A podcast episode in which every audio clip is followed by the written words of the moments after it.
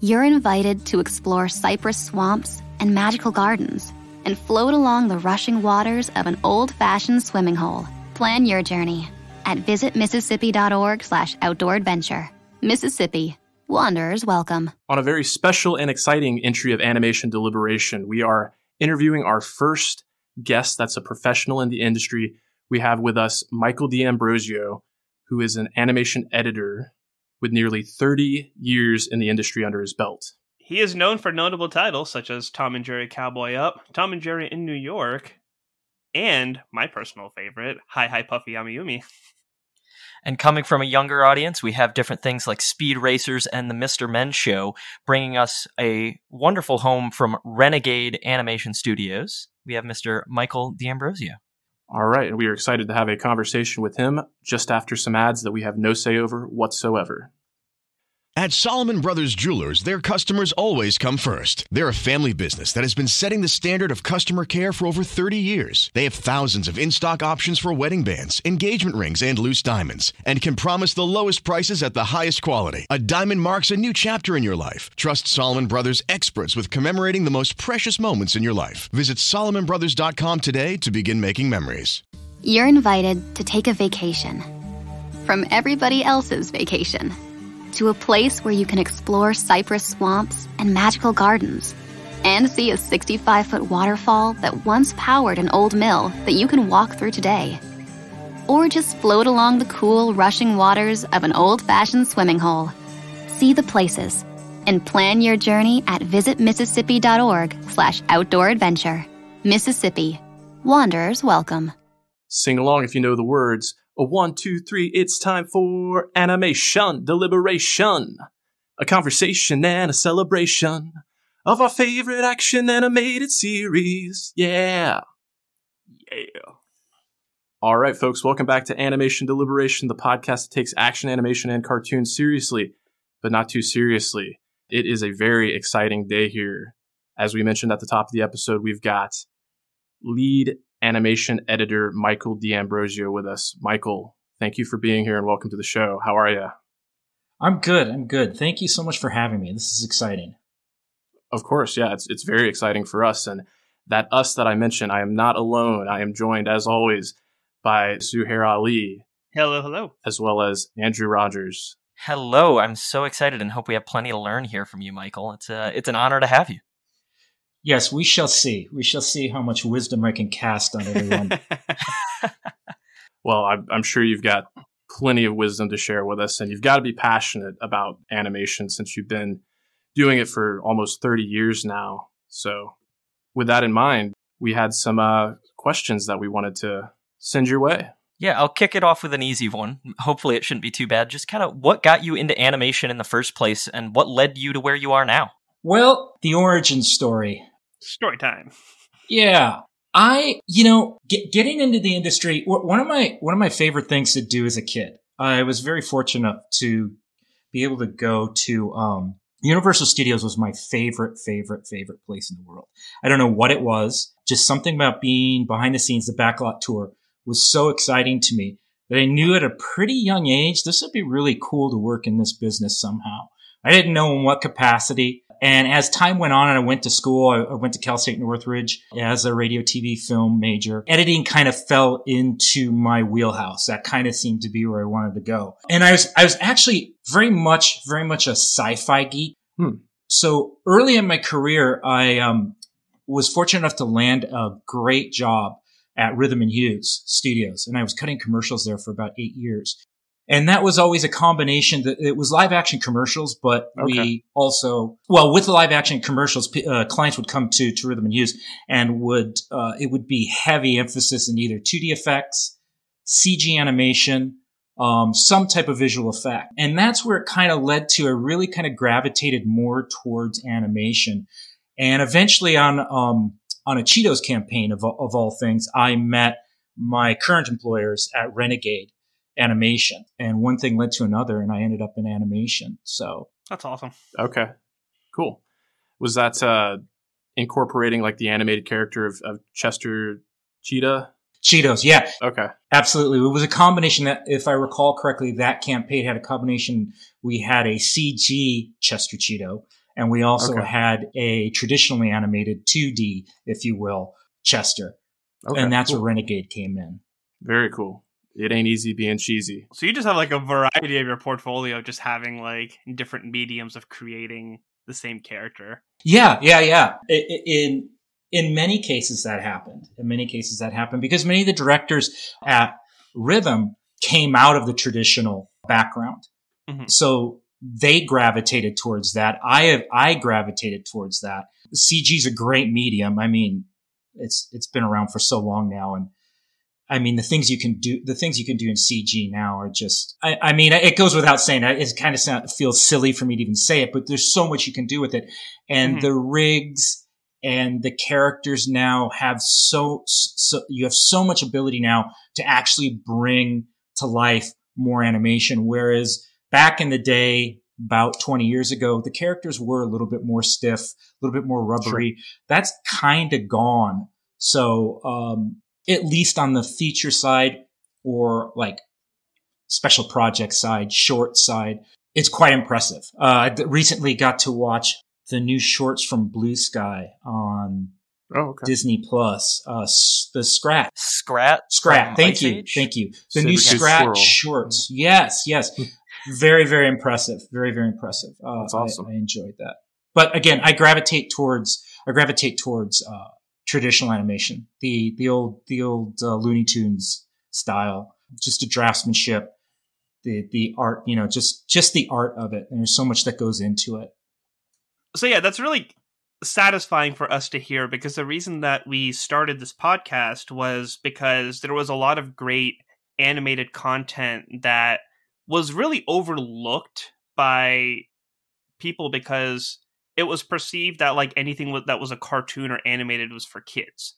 And that's why we started the show because there's a whole appreciation for you know this level of content that's out there and hearing your passion for how things have evolved and the the effort that you put into it kind of justifies like why we do this cast to like fully appreciate all that hard work and it it really is seen and it really is appreciated like how good the storytelling and the look and the environment and everything is in this modern era Yeah, and I must say, I get a lot of inspiration out of your backstory talking about Universal Studios Mhm. and growing up thinking, like, this is what I want to do. Because my backstory is a little bit of the same, except I turned into an engineer because I said I want to do the physical side of how we put these things together, you know, whether it be on movies or products or what the case may be. But to know that creatives can all kind of come from the same place and go in these totally different directions, end up animating, editing, building, all these different things. It's it's just awesome to hear someone coming from a similar place and just going down a completely different path and doing something as amazing as you are now. Well, thank you. Yeah. I mean, yeah, absolutely. I mean, you, you, you get this inspiration as, as a kid and it can lead you, it can lead you into different avenues, but it can lead you into the same industry too. Hmm. It, it's kind of ana- analogous to the way I shaped, tried to shape my career at least as well, because it coming into the industry, I really prided myself also on the technical side, like knowing how the software works, knowing how the hardware works. Uh, I wanted to be able Mm. to fix anything, adjust anything with from from an, a speed and, a, and an efficiency situation. Sitting in the room with a director and not having to call IT, like oh, something's not working. If I could fix it immediately and keep the flow going of the session, I found really helped in the creative process too. I know that may sound a little odd, but I think It's really interesting. Oh i'm loving it yeah, I think I think you know because I. I, I, you know, I really prided myself. I, I used to tear, and I still do at Renegade. I, I, I'll tear apart the back of the. Uh, we're we're mostly Avid based.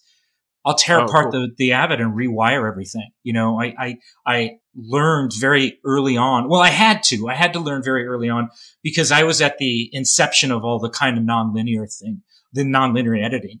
Sure. So I go back to the days of um, Mac OS 9, SCSI drives. Stop me if this doesn't make any sense, but like you had to literally, literally back in the day, in order to get all your media drives to work, you had to manually assign on the back of the drive a SCSI number. Uh, I'm probably getting that terminology incorrect, but you had to give it a, a channel number. Uh, okay. Otherwise, your media drives wouldn't yep. call up. You know, so so you had to get your hands dirty, so to speak, and that and and that kind of just continued along learning everything uh, about video signal and and about how things things worked on a mechanical and electronic level. But understanding that at the end of the day you need to be creative to make sure that you're bringing something to the table for the for the director. Of course. Not only do i appreciate your balance between uh, tech and art savvy i definitely appreciate the technology that we have now that we don't have to worry about stuff like definitely. that anymore yeah i mean i, I go back I, I mean it was kind of the inception of nonlinear because when i originally started uh, at ddb needham in los angeles you know, it, it was, uh, I was in the uh, audio video department. So it was a lot of making dubs of commercials for other executives, other, you know, copywriters and things like that. Okay. But there was, there, there were other, there, there were, it was basically corporate video, if you will. Um, but I would edit three quarter inch tape to three quarter inch tape. You know, wow. it, it was linear, you know, and you had to have pre roll and all that stuff. And then all of a sudden this, this Avid box came along that the software that sits on a computer and it's like, oh, you can like fast forward and go back and set it in to out and you, oh, there's an undo button. Wow. what yeah. is going on? So, um, controls. Yeah, exactly. Exactly. So, um, I think I forgot my initial point other than to, to just kind of reiterate that I I kind of pride myself on having both skill sets.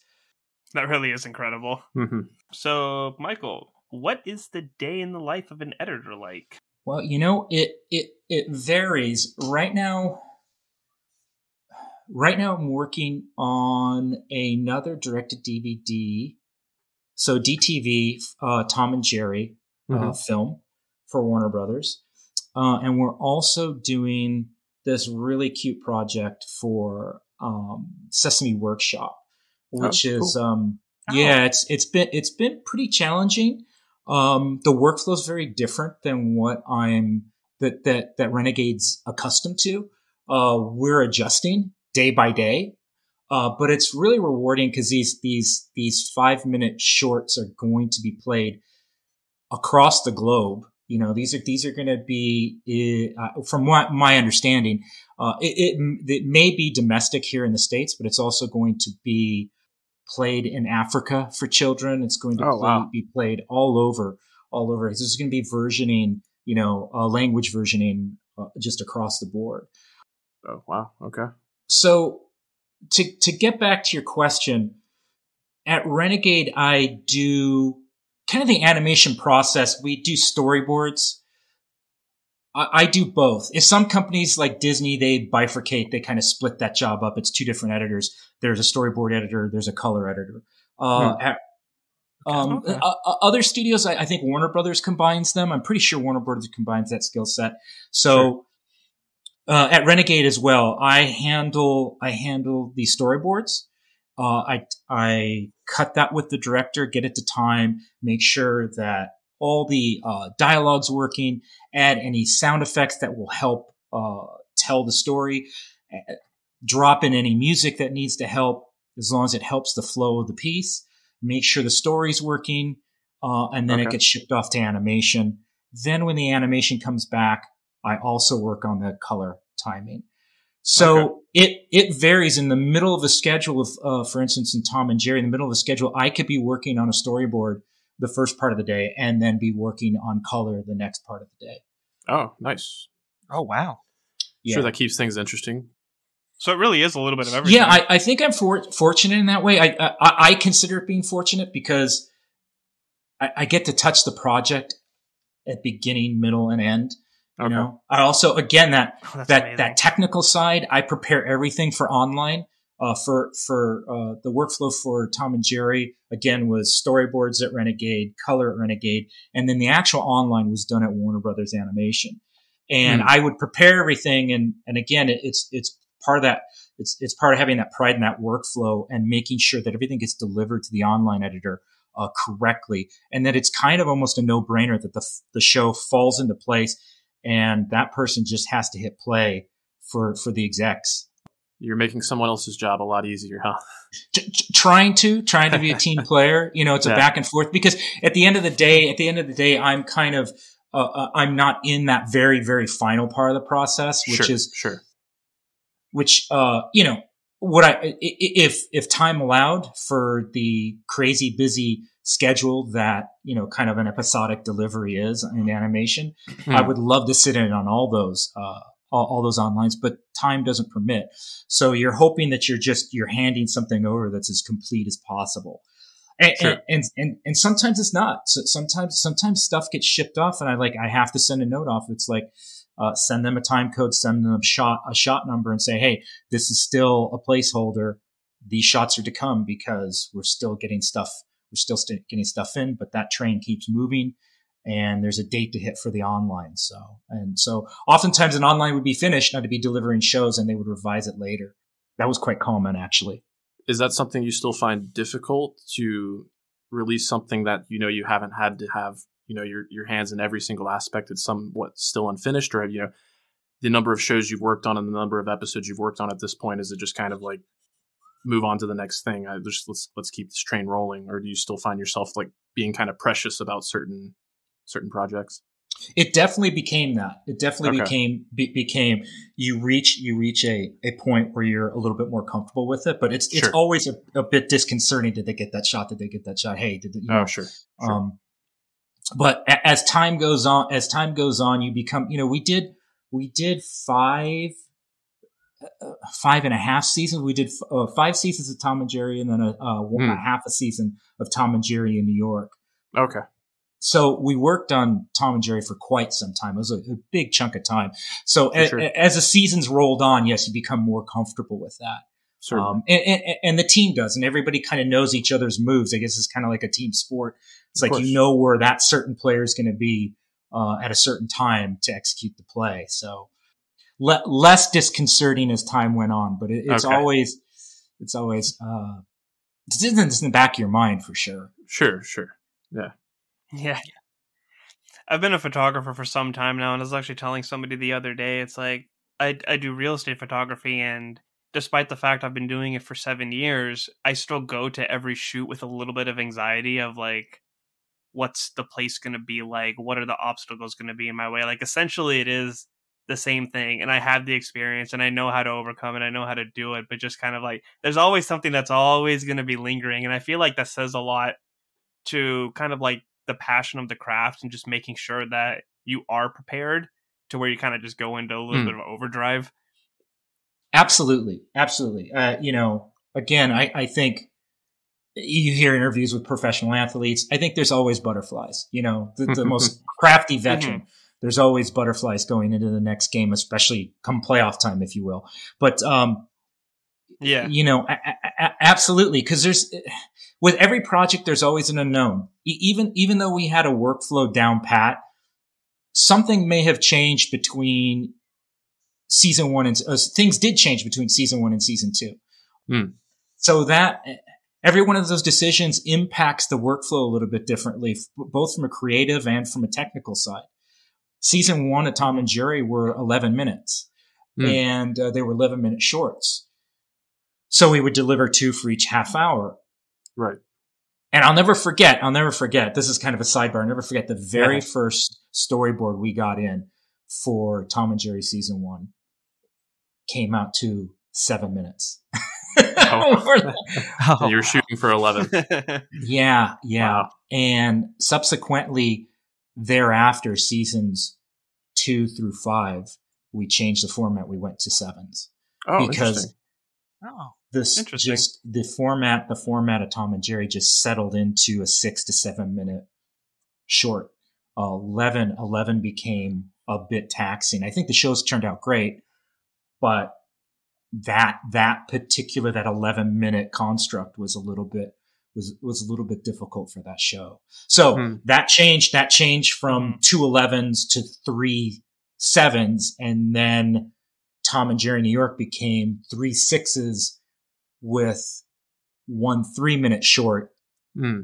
changed the workflow for each time. And then there may have been something, there may have been something different that WB wanted delivered and that, and that tweaked something. and some something in deliverable kind of cascades back down through the workflow and Mm. and, and you try you try because again because the schedules are so challenging you try and set up your workflow earlier on as as early as the board phase Sure. to accommodate what they're asking for and what they need at the Mhm. online process or what the client is asking for whatever it may be Certainly.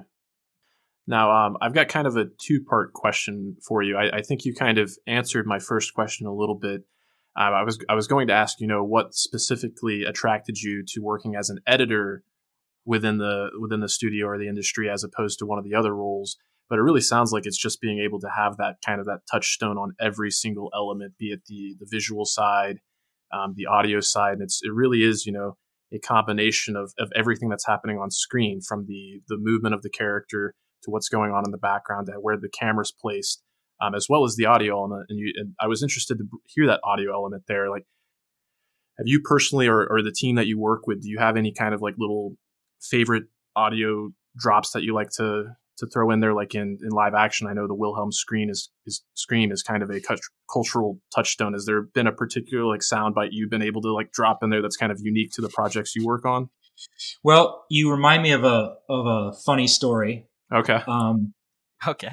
at the beginning of Tom and Jerry, we could not find the stock library sound effects from the Oh, no. originals.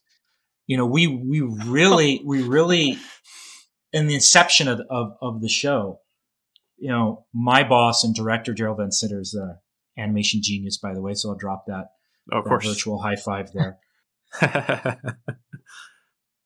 you know, we really wanted we really wanted to honor the Han- the uh, Hanna Barbera MGM days, like the late '40s, early '50s style, which was very very challenging, very very sure yeah, very very challenging. Um, in in uh, uh, doing it with Flash, what's now Mm. known as Animate, right um, it, it's it's a difficult task, and and and uh, we we we really really struggled and stride, and I think we succeeded on many levels to to achieve that goal. Mm. But the we searched up and down, we searched up and down, we we we asked Warner Brothers, do, do you know, you know, we could not find because there is actually you can just Google it, uh, Yeah. Tom and Jerry sound effects, but it's not it's not out of that era.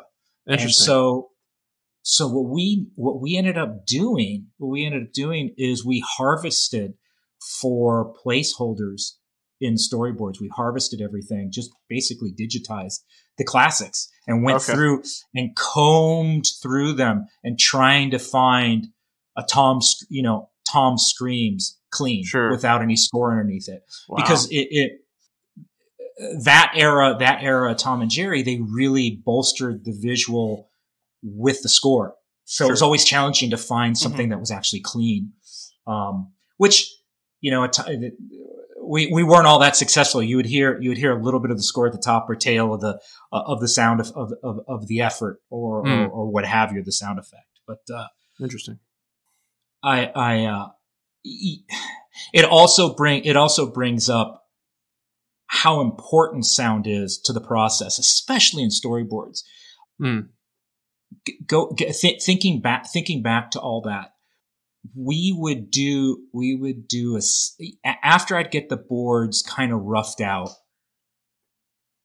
my assist, assist was really just one assist okay would do a sound effects and a, uh music pass. And then I would Okay. go back in and refine the edit for that.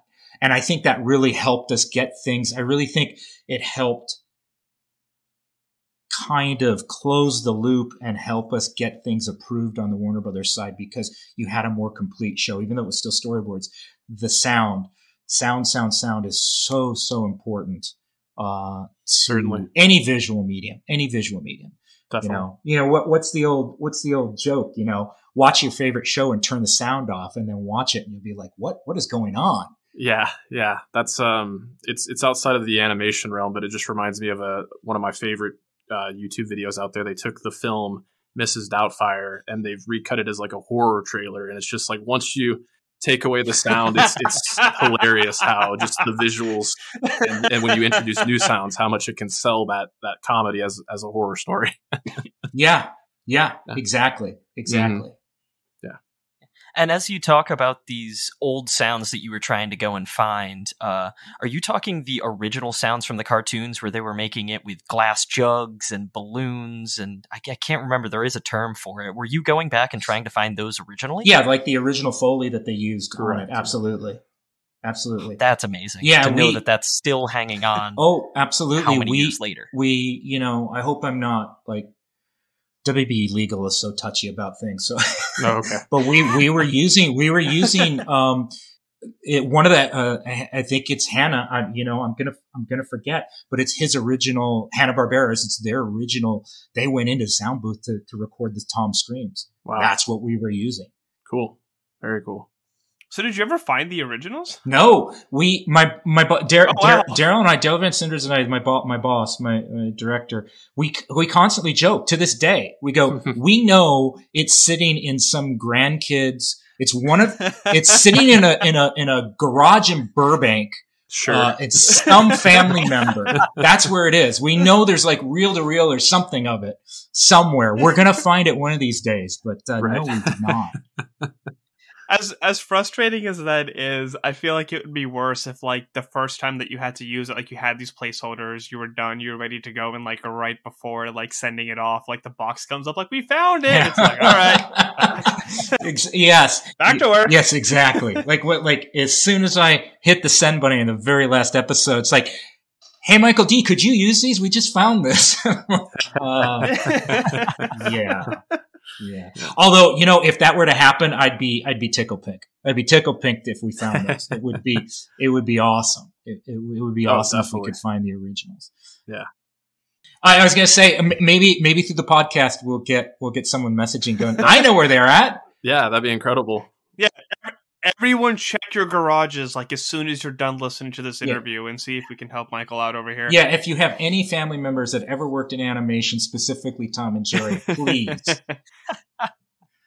check Yeah. your attics. Now I gotta say that I was watching uh, Tom and Jerry New York last night, and then I was watching some of the original Tom and Jerry stuff. And honestly, one of the first things I noticed with New York, I was like, "Wow, they used the original Tom scream, and it sounds amazing. Like it worked so perfectly with what I was watching." And I was just sitting there and giggling like I was a ten year old watching it all over Hmm. again. Oh, that's awesome to hear. Yeah, yeah. Um, Yeah.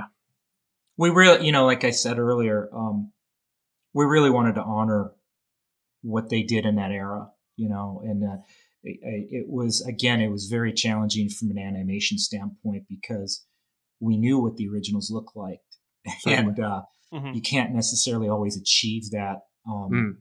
with our scheduling and with uh, with the set of software. I mean, Sure. we still we're still very proud of what we did. Yeah, it uh, Yeah. again just trying to honor that era. No, I, I think you should be very proud. I, from the little bit um, of Tom and Jerry in New York that I've seen, as well as watching a, a little bit of Tom and Jerry Cowboy Up, I think it definitely captures that aesthetic with them for the most part, with while updating it. And um, with that in mind, you mentioned you know working in uh, Flash, which, which became Animate. I know one of the key differences between the different types of animation that you can work with, with my limited experience, there is the, the difference between frame by frame animation versus motion tweens? And was there you know one used more heavily than the other? Did you find yourself transitioning to to more motion tweens as you tried to save time on the animation effort? Specifically with Tom and Jerry, and in general, motion tweens are kind of frowned upon oh are they? just okay. because putting putting putting stuff on ones it get sometimes it, it it depends. It depends on the action. If it's if Okay. if it's a certain run cycle Sure. tweens work wonderfully. You know Okay. putting the characters on ones work wonderfully. But oftentimes um actually in the animation process i'm, I'm sorry in the editorial process i would take shots and Hmm. put the characters on twos. Oh interesting. Because we again we wanted that classic feel. Of course it's one of the advantages of Flash, and it's one advantage of the very graphic style, it, you know, that you get out of Flash and Animate and out of Harmony. Um, Sure. That in the editorial process, you have the ability to hold certain poses, to actually, if the if there's too many poses, to cut cut poses out. sure what we like to do is we like to cons- we, we we call it thinking time. Sometimes sometimes sometimes we didn't in the in the board phase we didn't give the animator enough time in a certain shot to do what they needed to do. Okay. Um, so we had to open it up in editorial or cut it depending depending on what the shot required. And you know, we would hold, you know, we we would have the ability to hold a pose, and sometimes it works. Sometimes I'd have to go back to a technical director to put an in between uh, before the character went into that hold pose. Um, Interesting. but you know, again, it, it it's it's literally a shot by shot consideration. Tweens tweens can can work amazingly well, and at other times can actually hurt the animation. And Sure. there's plugins too. There's there's plugins. There's a uh, put on. T- I, I'm gonna get it wrong, but there's a flash. There's an old flash plugin that says put on twos or something like that, and you Hmm. could actually tween it and then put it on twos, Hmm. uh, which uh, would work. Would work really well actually. So Oh, okay. So, as a creative, when you're going into the editing room at the end of the day, what are you looking at for inspiration besides just old Tom and Jerry? Are you watching other cartoons? Do you have a favorite animated show that you watch all the time and you think to yourself, I want to incorporate this in some part of my work? You know, what else do you enjoy besides the work you do? Well, uh, you know, I don't watch too much animation because at the end of the day, it's like I've seen enough animation that I don't immerse myself in too much other Fair. animation. Um, but I bet you just start critiquing everything more than you're actually like taking in the Oh. content too. oh yes, that that'll that question will take me off on another tangent. I, hopefully, I'll remember to come back to it. We'll remind you. Okay, great, great. Um, you know, I, I, I think I think to answer your question, what I generally do before a new project starts, especially if it's a classic show, is to take a look at what they're originally doing. So, so I have a conversation with with with the director. Um, I then go back and I do as much research. We had um, all the the entire library of of the Hanna Barbera and and then some of Tom and Jerry, and it was kind of immersing yourself in it. Uh, Sure. Going on YouTube, looking something up specifically, so you could get to something spec- you know specific quickly, uh, rather than scanning through an old DVD. But at a certain point, you put it away because you also want to bring your flavor to it. You want to bring our touch to it. You know, it's it's recognizing what it's rooted in, but then also using some of the disadvantages and advantages of flash animation to kind of mold a newer style, you know. So Hmm. it's immersed in the classic, Okay. but it's it's a new twist to it, if you will. Yeah. No, that makes a lot of sense. I mean, it's got to be hard when you have something where people have thoughts already. They know what they kind of want to see out of something like Tom and Jerry, but you need to do something new or it's not going to be as successful because it's just the same old thing. Why not watch the old thing? So you have to go through so many of those hurdles as you're changing it. Correct.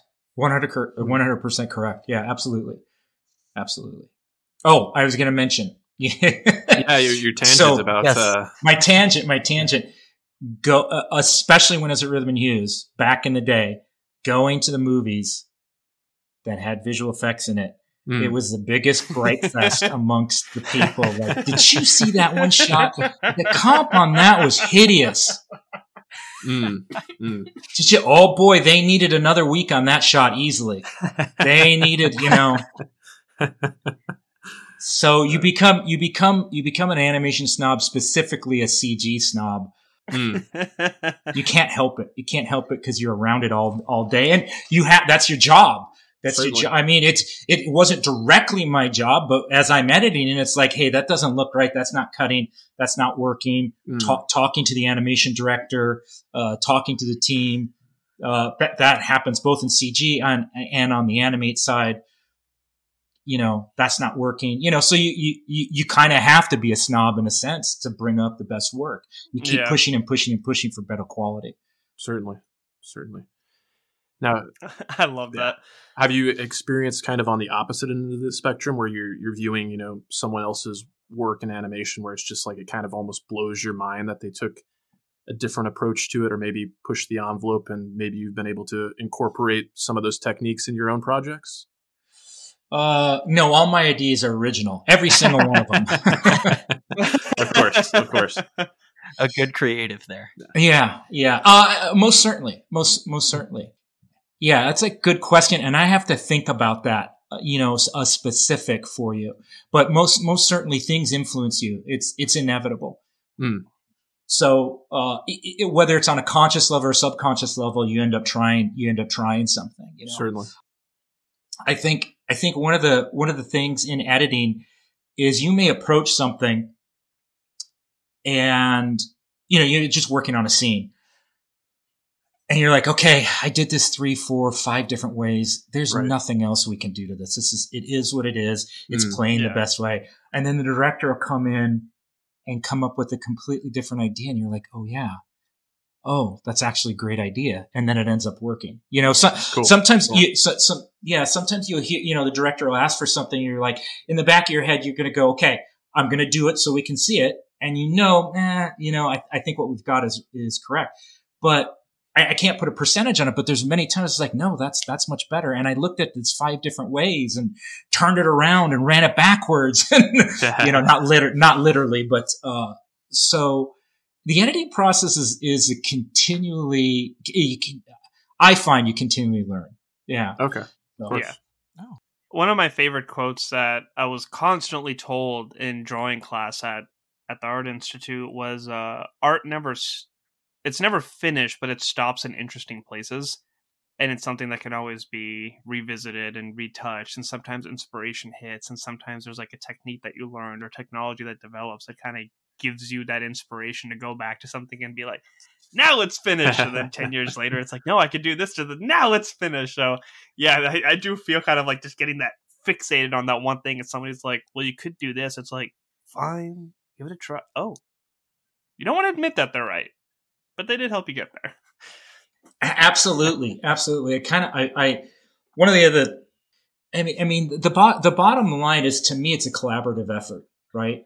So, um, there are often times that we get stuck, whether it's a technical issue or creative one. Sometimes we get stuck and it's the ability to talk to the technical director or specifically directly to the animator and giving them the ability to also bring their thoughts to it, their creativity to it, and not stifling them mm-hmm. and letting people do their job. Um, and oftentimes in that collaboration, you'll find the answer. Okay. It's 100% the, the frozen lake philosophy. Mm.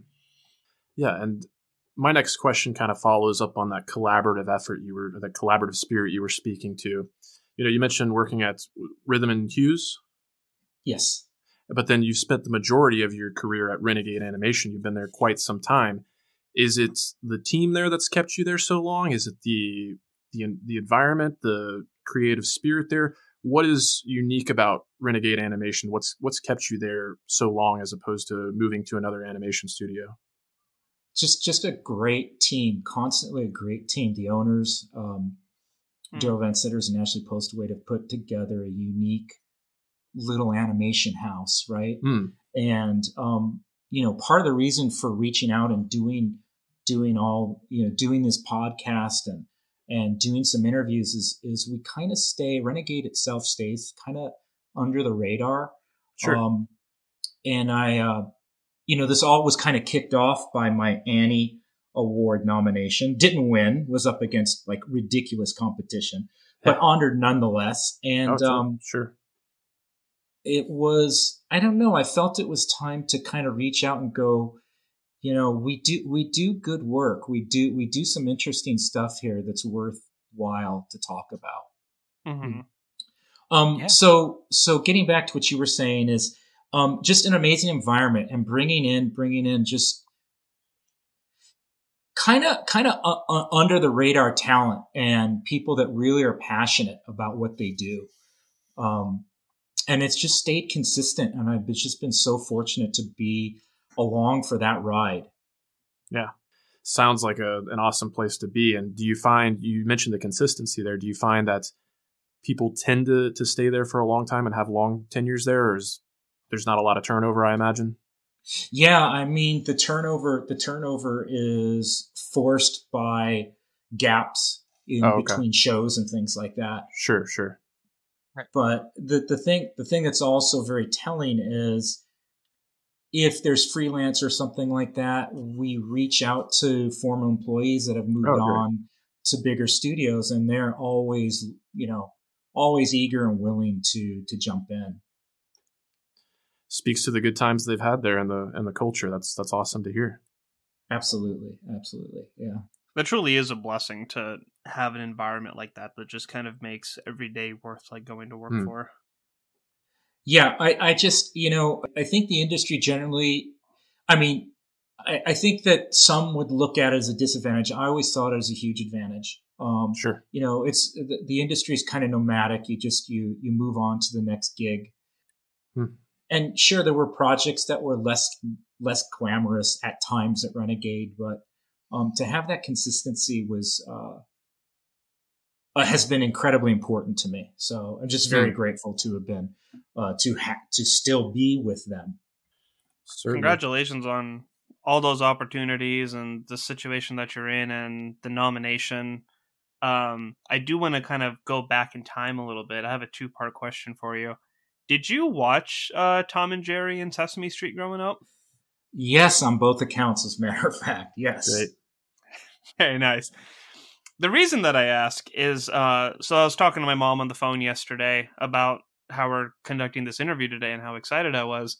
And she was like, Oh, you definitely have to tell your aunts about that because all of us, all the sisters grew up, you know, watching Tom and Jerry. So it's going to be really exciting and they definitely want to listen to that. And I thought about like how my parents list, like watched Tom and Jerry and know of Sesame Street characters Uh, my grandparents know about it. Me and my cousin used to sit and play Yu Gi Oh, eat corn dogs, and have Tom and Jerry down in the background. And now there's like kids today who are familiar with who Tom and Jerry are. Do you feel that sense of legacy of like continuing the the inspiration and the vibe and just that that feeling of attachment of con- of continuing that from the original Tom and Jerry as you create new content with those same characters? Absolutely, absolutely. There's you, you I can't dwell on it because I don't want it to interfere and to sure. necessarily second guess myself. Uh, but a- absolutely, mm-hmm. I mean that was the goal. That was kind of the underlying goal of the project. I'll I'll tell you a funny story. Recently, well, this is the God's honest truth. I was at a furniture store. I literally was at a furniture store. This is about a month, month and a half ago. And I'm running through a furniture store. And this little girl and her mom were standing about five, ten feet away from me. And she literally said, Mom, uh, I'm paraphrasing here. Mom, l- l- let's get out of here. I want to go home and watch Tom and Jerry. Quite oh, literally. Oh, wow. Wow. Amazing.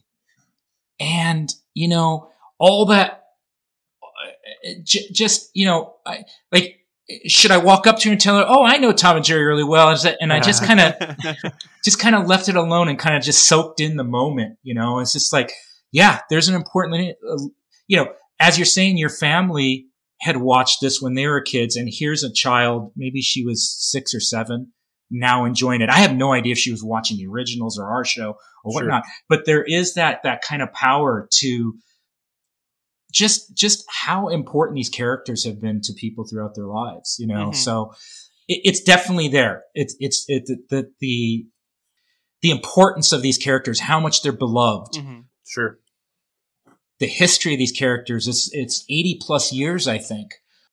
Yeah yeah, it's it's it's definitely it's definitely always there, especially in the back of your mind. But again, I try not you try not to you you, you don't have it weigh on you. You know, sure. Just be honored yeah, and right. grateful that of you course. get to work on something like this.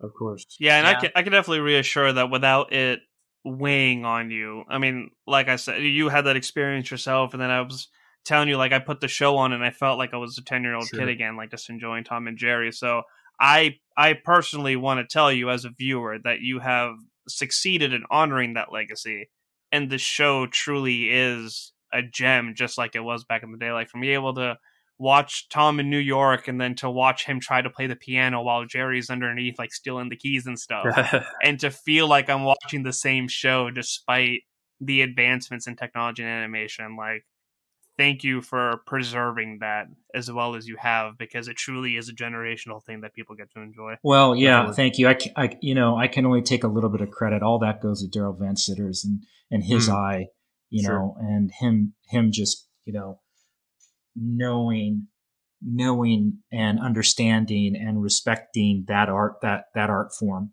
mm. um the art form and i think i think warner brothers was wise enough to send it send that project to us sure. uh know, mm-hmm. knowing uh, his skill set and his ability. So uh but yeah i you know it's it's very much appreciated. Yeah. Is it difficult at times or interesting to like create this content from the perspective of a child, like especially with the Sesame stuff, Sesame Street workshop stuff that you were saying, like, well, like what what's what's that mindset like of like thinking from a child and wondering if like the content will connect with them? Yeah, it's it's a great question. You let a project kind of develop and kind of speak to you, and you can come up with a you can come up with its own style. You kind of curtail your style, bring your sensibilities towards it Hmm. um, and, and have it kind of mold into this new thing. You know, again, I'll use to directly answer your question. I'll kind of use a sports analogy again. You know, I, I think if you talk to any athlete, you know, before a game, there's those nerves at first. But once you get mm-hmm. into it and once you're doing it and once you're in the middle of it, those, those butterflies go away and you think about making the best prod, product you can. You know, the, sure. the best, the best show you can. I hesitate. I don't like using the word product, but uh, mm-hmm.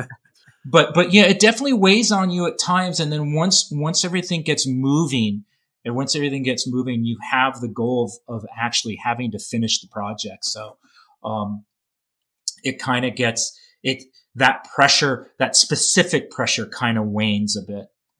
That's awesome. Yeah, and, and with that in mind, you know, having to get in kind of that headspace, you mentioned that the Sesame Street workshop stuff would be presented to a global audience. So not only are you thinking about, you know, kids within the United States, but how is this going to resonate with people all over the world? And I can't help but think with, you know, Tom and Jerry specifically, I, I too remember watching it growing up. And it really is just a, a testament to the indelibility of these characters that it continues to resonate. And on this podcast, we kind of pride ourselves on being defenders of animation. It's not just for kids; it can continue to entertain adults and well, and I think uh, adults as well. And I think that's what's so special about a show like Tom and Jerry is that I remember my parents sitting down and watching Tom and Jerry with me when, when I was growing up and and whatnot. So with that in mind, I I, I kind of wanted to ask you. You mentioned you know being this kind of sci-fi fan growing up, and with Warner Brothers having this this catalog of of characters and properties are is there like one that you kind of have in mind that would kind of be like your dream project that you have not had an opportunity to work with yet but it's if that were to happen it would it would be huge for you is is there one that you one in particular that you have in mind or maybe more than one there there's several okay. Um, but i i will tell you literally had a conversation last week about this oh yeah and we would okay. you know far be it from me to suggest anything to Warner Brothers Animation, okay. but we would love, we would love to do the Jetsons. Uh, there Ooh. was, oh, oh. I think I, am not privy to all the, com- the the conversations, all the meetings, you know, on the executive level. I I believe several years back they were kind of kicking around this idea, mm. um, and and I think I spoke to all the challenges we had to respect the animation in Tom and Jerry from the from the late 40s and early 50s. Sure. The Jetsons would fall right into our wheelhouse with that that flash animate um, uh, mm-hmm. harmony style. It would fall right into kind of that not necessarily limited but held animation. You know, mm. it would fall right into our wheelhouse. Um, we were just talking about this. It's, it's no joke. we would love that. Is uh, I guess uh, is Sam Register listening?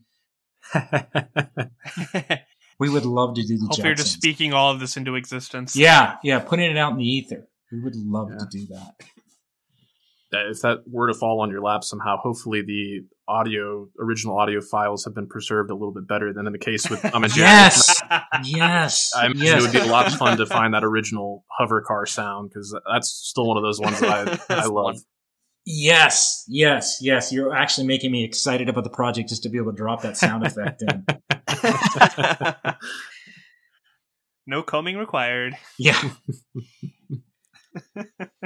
So, pushing back into the technical space a little bit, we talked about this slightly at the top. As the world moves into this computer generated graphic era, what opportunities do you see to use this in some sort of way with a mix of 2D animation? What other tools does it give you when you're not immediately thinking, "Oh, I could use 3D," but you want to weave it in somewhere? What what else is that giving you as an editor uh, in animation? On Renegade projects, I don't think we've ever used a CG model per se. There were times there were times where we would use a combination of rhythm. Well, there often at Rhythm and Hues we use a combination. I'd really have to think about when we've used a combination, if we used a combination in at Renegade. No, really, I was just kind of asking, and not even have you used computer generated characters, but where do you see opportunities to mold in uh, CG characters alongside traditional animation? Where would you see it as an advantage that you would want to use in the future, whether it be on this projects that you're working on now or something else? It's a, it's a great question. I mean, for for for instance, when I can think of kind of the kind of a I can give you kind of a utilitarian answer here. Hmm. For for instance, if you have a car, a vehicle that is moving in space and needs to turn maybe from three quarter to profile to rear three quarter or something like that. I could definitely see an advantage of having having a CG model do that because that is very very challenging to draw, Mm. and we would get that back and probably have to cut around it somehow. So I could see a scenario like that, whether or not whether or not uh, my director would be into that. He'd probably be into more cutting around it rather than using a CG model. But Sure. uh, definitely, I mean, I, I think it's a case by case basis, and I think it would depend on the show. But um, there are definitely moments where where that can that can be advantageous. Okay. I hope that answered it. No, you did answer that question because there's so many people out there as we talk about defending animation that don't know there's still a lot of human hand behind it. They Hmm. think, "Oh, it's just all computers because we have these easy things to do." So helping to educate both ourselves and our listeners of when you may want to use one style over the other and that you know simulating versus actually hand animating there's so many different nuances of when where and why as opposed to hitting a button on a computer and saying animate this. There's so much more going into that. Yeah, there's there's really no such thing. Just the computer does it. There's not. I mean, there there, there is. There's uh the Adobe reps are going to hate me. Uh oh. There is that motion capture animation where you can actually film someone. oh, character animator. I've yeah, I've, I've Character played around with it a animator, thank bit. you. Yeah. Yeah, the, the, it, which is well, which has its space somewhere in animation. Sure. For a episodic television show, mm, maybe not so much, just because Right. the animation is so fluid and it, it can get it, it, it can uh, it can get a little bit clunky at times. I believe that Renegade's actually working on some. Renegade has worked with Adobe actually Hmm. in regards to that actual software package Interesting. but to to use it to use it in our main pipeline isn't isn't necessarily consideration just because it's very different from what we do and the look we want Sure. Certainly. It's just a tool that you understand how to use if need be. it, it, it is it's another tool it, it, one of the things that popped in my mind as you're asking that question it's like you know it's it's what tool is right for the right job Sure. Mm-hmm. Okay. Well, there's not an easy transition to pivot to my next or my final prepared question here. It's uh, going to exercise the creative side of your brain a little bit more, a little more avant garde. But I wanted to know if there is an animated character that you relate to the most, and if so, which one that is. For example, I myself, growing up, I was a, a Nickelodeon kid, so I saw you know Doug, one of the original Nicktoons, voiced by the great Billy West, and that was a character that I always uh, related to a lot. He liked to draw. He was a little timid, but had an active imagination. So, with that, that in mind, do you have any characters that come to mind for you? Boy, I'm going to have to deflect on this one. Oh. Um, hey, I met Billy West once. Yeah, he was with that. Yeah, he was Chester Cheeto. He Oh, was was Chester he? Cheeto. Wow. Yes. Yeah, at that, that. time. At Oh, that cool. time. And he was he was uh, he was coming off the Howard Stern show, and it was just a delight to to spend five minutes with him and talk to him about stuff. And the thing that always sticks out in my mind uh, about him is we did a oodle amount of takes, and of course it was take one that we went with because the, the guy is so freaking talented. Right. Um, uh, he nailed it. He nailed it on the first take. Um, I really got to get back to you on what. I, that's a good one. yeah, I put you on the spot there. who- It's, it's all good. Yeah, yeah. I'm gonna call a mulligan on that one. no worries. It's all it's all good. Took that one out of left field. I didn't have an answer either. Yeah, I was literally thinking great- of like all the shows I used to watch. I was like, what would I go with for that? Yeah, I should ask. You know what? I'll get back to you. I'll ask my daughter. She'll know immediately. She'll tell me Oh, okay. immediately. okay. Aw. so I I graduated from the the Art Institute of Virginia Beach uh, in photography, but while I was there, they have a they have a great animation department, and my appreciation for the nitty gritty of animation came from watching them burn their eyes on the Cintiq tablets, like for whatever class it may be, just the amount of effort that went into it, the projects that they came up with, just seeing it go from pre-production to production to post and their presentations and stuff and just that whole process what advice do you have for people who are pursuing this field for something that they could be doing whether it be in their off time or just kind of like how to get in the industry of animation or film as a whole There's, you know, I like to say that just carve your own path. I know that may not sound helpful at first, but it's it's it's it's really immersing yourself in the genre or the sector of the business you want to be in. If you want to animate, immerse yourself in it. Mhm. Apply as much time as you can. Internship somewhere.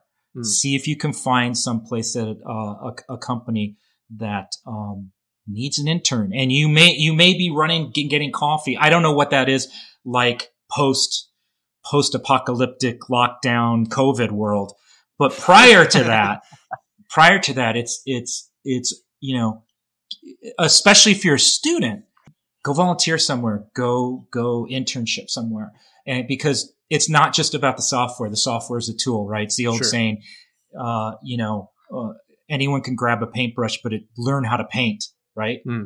It's also understanding every company's going to have a different culture, but it's also understanding the industry's culture and understanding understanding workflow and how things work and kind of, you know, kind of understanding in a broad brush how things work. Hmm. and, and what and what you can bring to the table to the team to the collaborative effort and again immerse yourself in it uh, and I, I think as i was saying before uh, you know carving your own path there's not one way in i started in i started in in advertising uh, most most people would have took an internship at an editorial house Sure. so there's there's many ways in, and especially now with with YouTube and things like that. I mean, you could conceivably just start your own channel and see if you can get get traction that way, um, and st- and just start Yeah. doing it. Just start doing it, um, because one of the things that one of the you know at the end of the day i in in the industry you'd be so surprised like you'll talk you'll talk to somebody and like very rarely will somebody be like hey i went to school for animate well a- animation's a little bit different but but uh, div- th- there's a diversity because you talk to some people what did you major in? Oh, i majored in history. Oh what are you doing in entertainment? You know people Right. people find a circuitous route into entertainment. So I, I, again there's there's not one way in. Right. I, I feel like the the post apocalyptic uh, coffee. I think it's just just door dashing now. yes Just get everyone's order and just order on the phone. Um, but for for my friends who I went to school with that listen to this podcast, I'm sure they'd be very grateful for the for the insight that you Certainly. gave. i hope so i hope i hope i'm answering your questions do diligently Oh yeah, it's it's awesome Yeah. to get this this insight from someone that's actually done it and done it so successfully for such a long time. well thank you Of course, of course. My next question is not really animation related per se. It's more to the podcasting world. So I open the floor to Andrew and, and Zuhair. Were there any uh, additional questions you wanted to pose? I, I think Zuhair, you had more of a tongue in cheek question, right? yeah, there's you kind of hit one of my core memories when I was looking through your bio the other day. Hi, hi, Puffy Ami Yumi. Ah, I totally forgot about that show. And as soon as it popped up, I was like, why does that sound familiar? And of course, as soon as the, the-, the theme song hit, it has been stuck in my head for weeks now. I love it. The show is great. I was cackling when I was watching it last night it's like what was what was the inspiration for that? What was it like working on that? Like, do you have any fun stories? Is there do you have like a certain attachment with that show at all? Oh, absolutely. It's it was the first it, it was the first show I worked on for Renegade. Oh, uh, cool. uh, I came. Oh wow. Oh.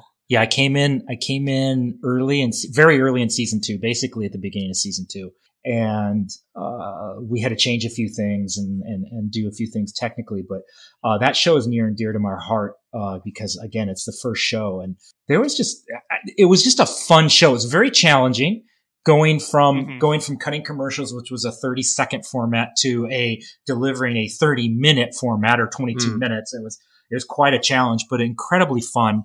A lot of the memories are just based around the crew and the collaborative effort, you know, and uh, uh, mm-hmm. all the all the knuckleheads in the TD department. Um, just just so much fun, so so much fun. Uh, and that that show's also near dear my heart because we had all the anim- animators in house.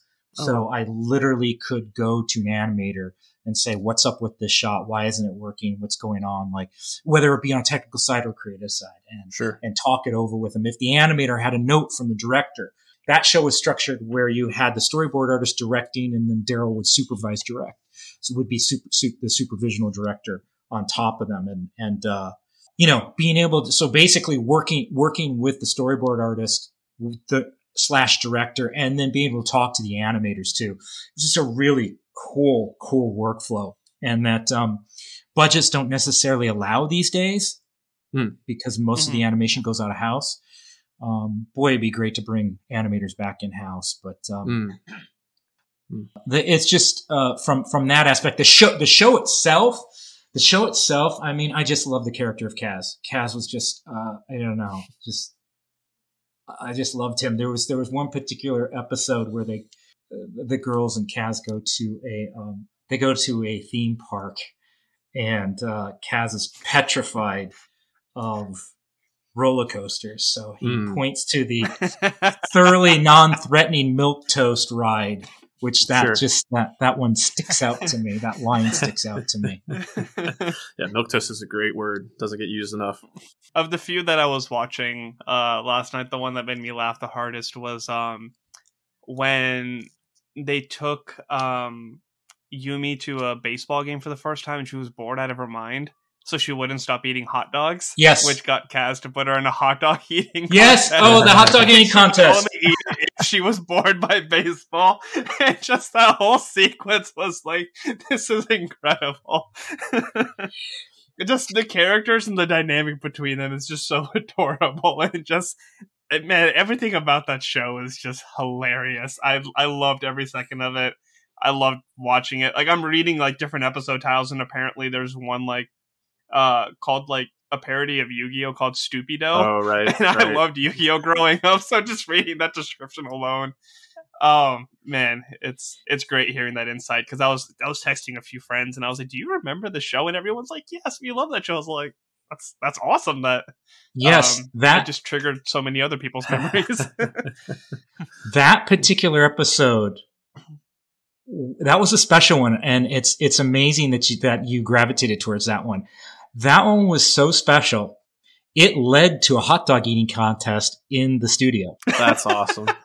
that is a true story. what was the record?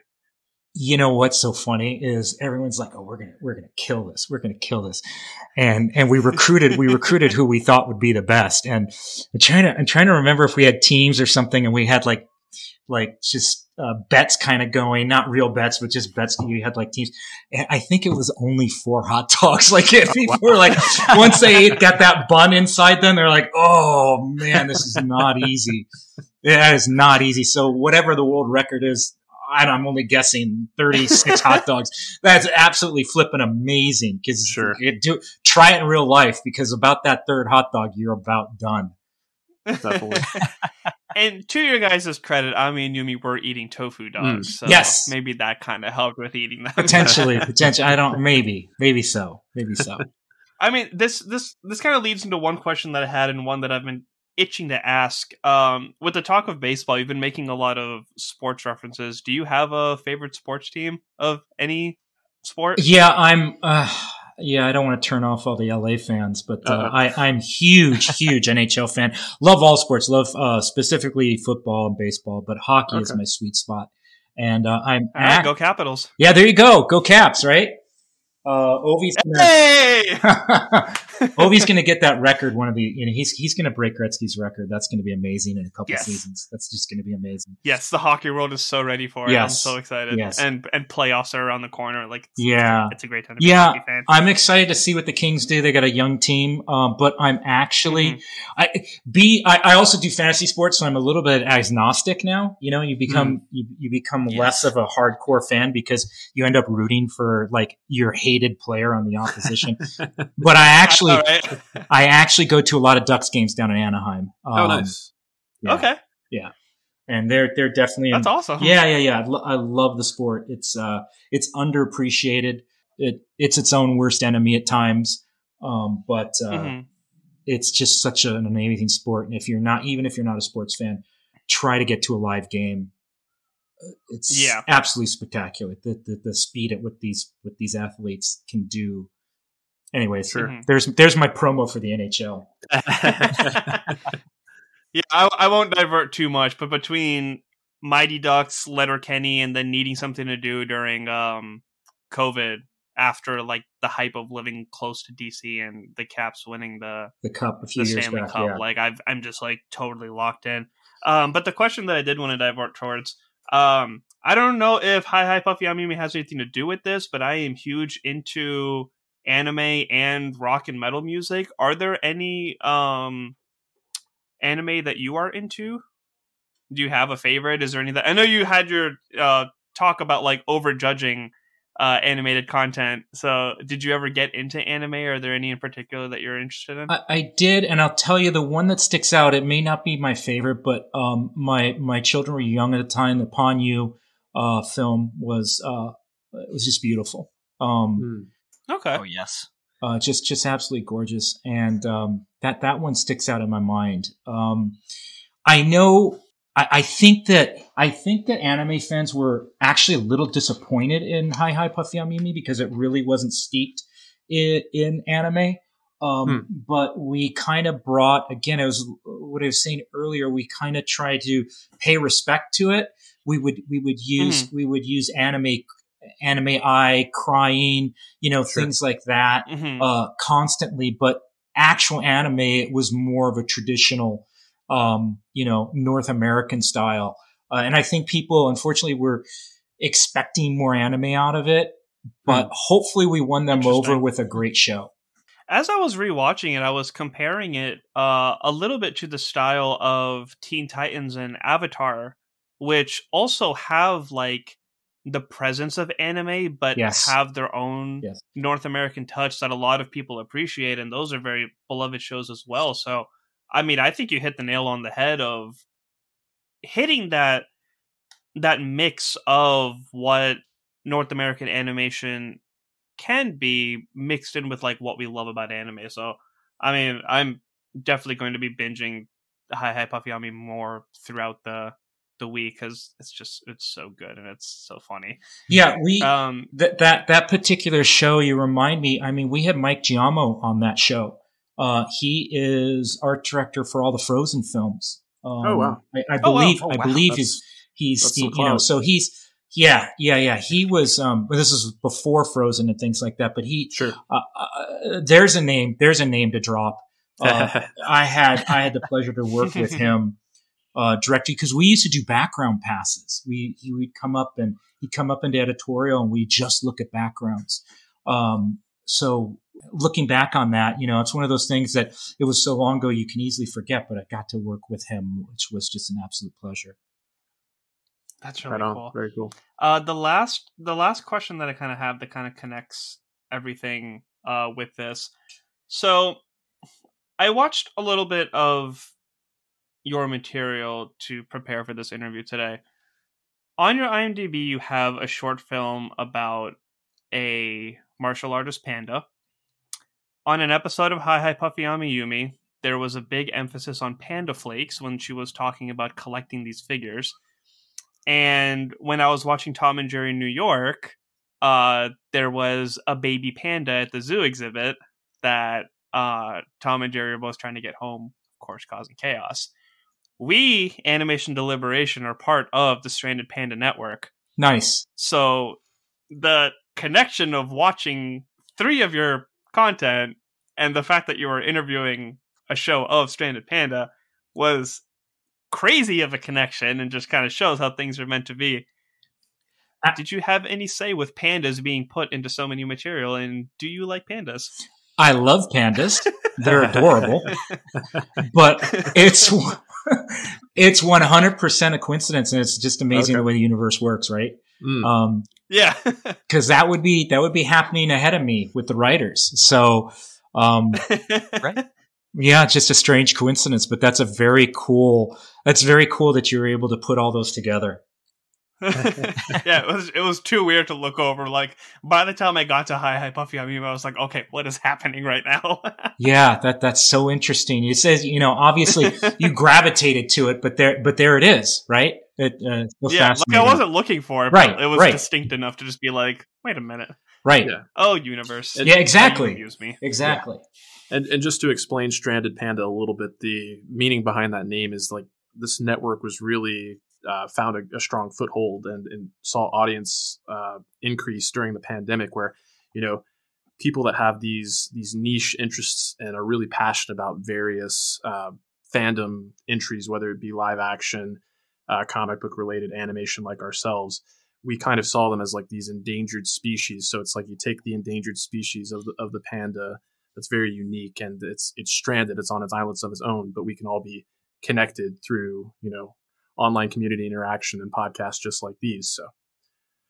With that in mind i did want to ask you know you mentioned this is your first podcast appearance but do you have any podcasts that you like to listen to that have uh, you know perhaps helped you in your in your creative process or even when you know you just need to take a break from consuming animated content? You mentioned you like sports and whatnot. Are there any podcasts that Yes. you're really into Well, you know, I'm going to feel a little guilty because I need to support these guys, but um, here's a shout out.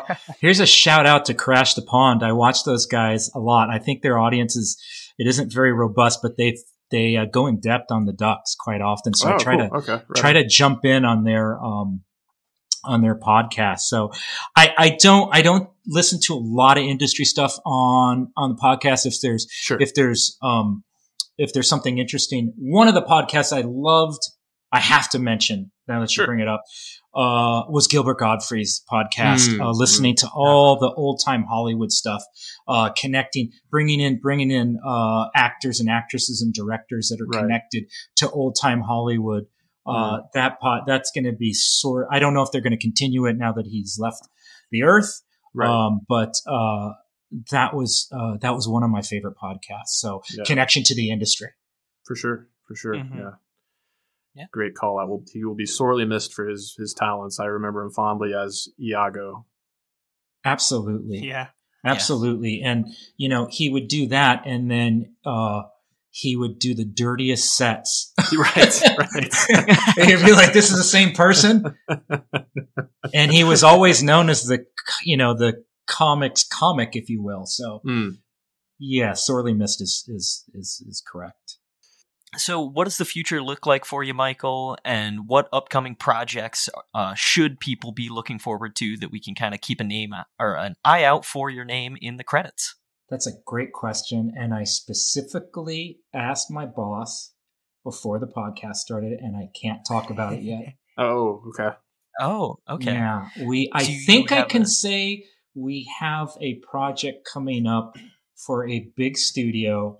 It will be a traditional animation project. It's okay uh, so we're excited about that.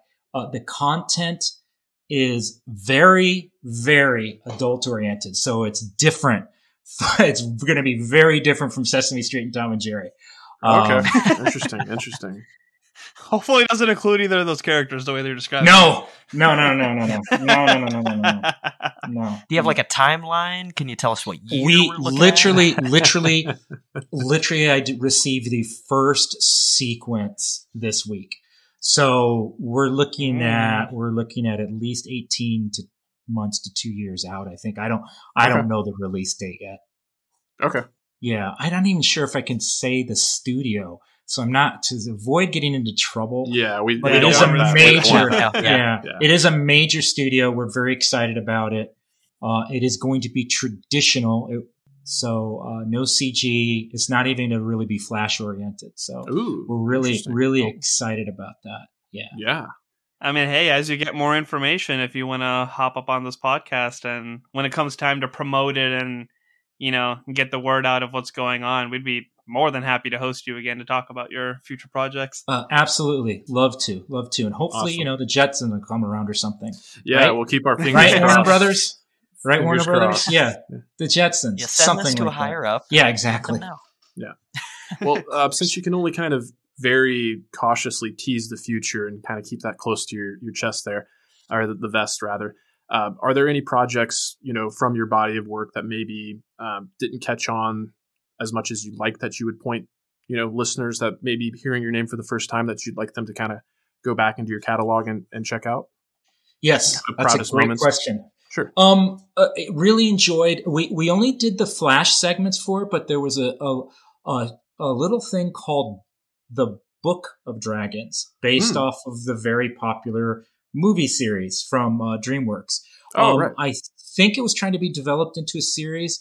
Uh, it never quite, you know, got off the ground, but it's a fun, it's a fun little short to watch. Uh, it's really, really cute. And that, uh, speaking to the combination, that had 2D compositing, CG, and flash animation all kind of Oh, wound into one. It was a really, really cute, cute, uh, show. And it's just Wow. unfortunate. Never, never really, never really lifted off the ground, but, uh, it is Hmm. out there. Um, I'm not Is it sure the one where you that's can, on the Renegade website. it, it very well could be. Yeah, it mu- must be. Okay, that's Yeah. phenomenal because I watched it before this when I knew you were going to be interviewing, and I'm like, this is so cool. Why have I never seen this before? Because I'm a fan of the Dragons DreamWorks stuff. So to see that, it's awesome to know that you guys kind of had a foothold in that early. Yeah. Yeah, we were lucky. We we got to do all the really cartoony flash stuff and it was really fun. Um, you know, and I'm you know, who knows, maybe maybe someone will pick up the mantle on that one. I don't know. There's there's you know, so much that goes into those decisions, so but that was that was that was a fun one that that was a swing and a miss evidently. So well, hopefully the listeners of this podcast can kind of create a groundswell around that, and we'll get its uh, due time in the in the daylight now. Oh, that would be cool. That Yeah. would be cool. All right, as we're coming to an end here, I wanted to open up the floor to you, Michael. Uh, first of all, thank you so much for being here and lending your insights and your your passion. It was uh, really really exciting for us to have you here and, and pick your brain a little bit. Um, are you active on social media? Is that a, a place you want to direct people to follow you if they like to interact with you on the interwebs? Yeah, it's a good question. Um, I am. I guess I'm on Facebook. Oh. I'm on LinkedIn. That's the best way to get a hold of me. Sure, sure. LinkedIn. Uh, I have a Twitter account. I don't think I've logged in in, in a couple years. It, I I'm don't blame awful. you for that. yeah, I'm awful, awful with social media, and that that's part of what this outreach is too. You know, sure. um, going along with the Annie nomination is just kind of uh, getting out of my own wheelhouse a little bit and and doing doing these doing podcasts and doing interviews and just kind of outreach. So uh, for myself and for for Renegade. So uh, LinkedIn. Okay. Very cool. Any And social media for Renegade? There should be. uh, uh, it's a good question. Uh, see, this I'm telling you, and and you see how I slot really, I just fit right in with Renegade. I don't think there's a heavy social uh, social media uh, presence for Renegade either. Uh, Hmm. I'll bring it up. I'll bring it up to Ashley to you know this the next meeting. I'm gonna say, you know, it's on this podcast, and they were all wondering. Yeah, I'm sure. I'm sure there's. I, I, I I'm positive there's a. and I'm not positive actually. Um, let, me, let me get back to you guys. Invite me back, please, and I'll have all Oh, these uh, we- answers for you. Of, of course, we would absolutely love to have you back. So, uh, again, We're we're just an email away. yes, Awesome, yes. awesome. All right. Well, uh, with that in mind, thanks again so much for being here. Thank you to all our listeners for all the support. Again, I will remind you if you dig what we're doing on this show and want to increase our listenership and give us more visibility so we can have uh, Michael back as well as other guests, uh, leave us a rating and review wherever you catch your podcast and send us some feedback if, if you really enjoyed this interview. And uh, maybe the next time we have Michael come on, we can have your fan or excuse me, your listener submitted questions to read on air. That would be great. So, um, that's it for me this week. Again, I'm Jay Scotty St. Clair. Thanks again to Michael D'Ambrosio for being here. Thanks for tuning in. That's T O O N I N. Stay whelmed. Until next time, muscle muscle with a side of milk toast. Thank you, thank you, thank you so much for having me. It's been a pleasure. This was a lot of fun. Thank you for listening to the Animation Deliberation Podcast, a proud member of the Stranded Panda Network. If you would like to contact us, you can email animationdeliberationpodcast at gmail.com or follow us on Twitter at animationdelib1. For this and other great shows, you can visit strandedpanda.com or join the great community that is the Stranded Panda Chat Facebook group at facebook.com slash groups slash svchat. Tune in next time, and remember, stay whelmed. Dramatic pause. A dramatic pause says something without saying anything at all. Dramatic pause is a go to for podcasters, presidents, and radio voiceovers. It makes you look really smart, even if you're not. Feet deserve a go to like that. Like Hey Dude Shoes. Light, comfy, good to go to.